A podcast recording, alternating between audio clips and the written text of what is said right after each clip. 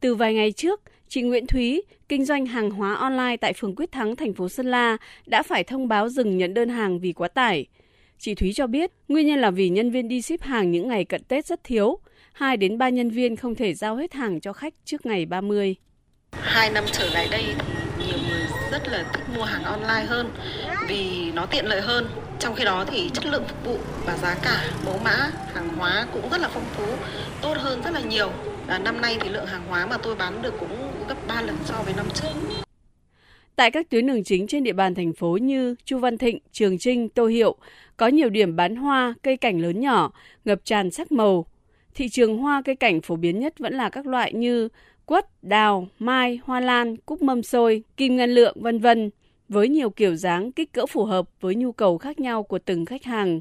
Giá các loại hoa được bán với mức khá hợp lý, tùy theo kích cỡ và số lượng hoa như đào phai từ vài trăm đến vài triệu một cành, quất từ 150.000 đến 650.000 đồng một cây, cúc mâm xôi từ 150 đến 250.000 đồng một chậu.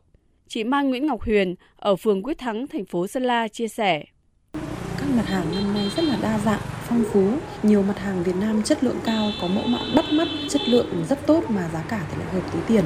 Là tôi chọn cái hình thức mua sắm ờ, trực tiếp và trực tuyến để phục vụ Tết.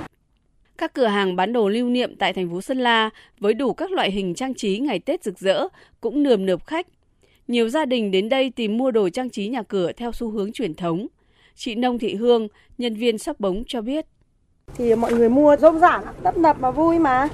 Vẫn là đồ Tết, vẫn là đồ trang trí rồi bởi vì năm nay là check in chụp ảnh nhiều. Thế là mọi người trang trí những không gian ấy, những không gian xưa rất là nhiều. Nắng ấm kéo dài tạo điều kiện thuận lợi để mọi người đi mua sắm Tết. Không khí náo nhiệt, rộn rã khắp các tuyến phố, con đường, khu chợ, làm ai cũng háo hức, cảm nhận được hương vị ngày Tết đã đến thật gần.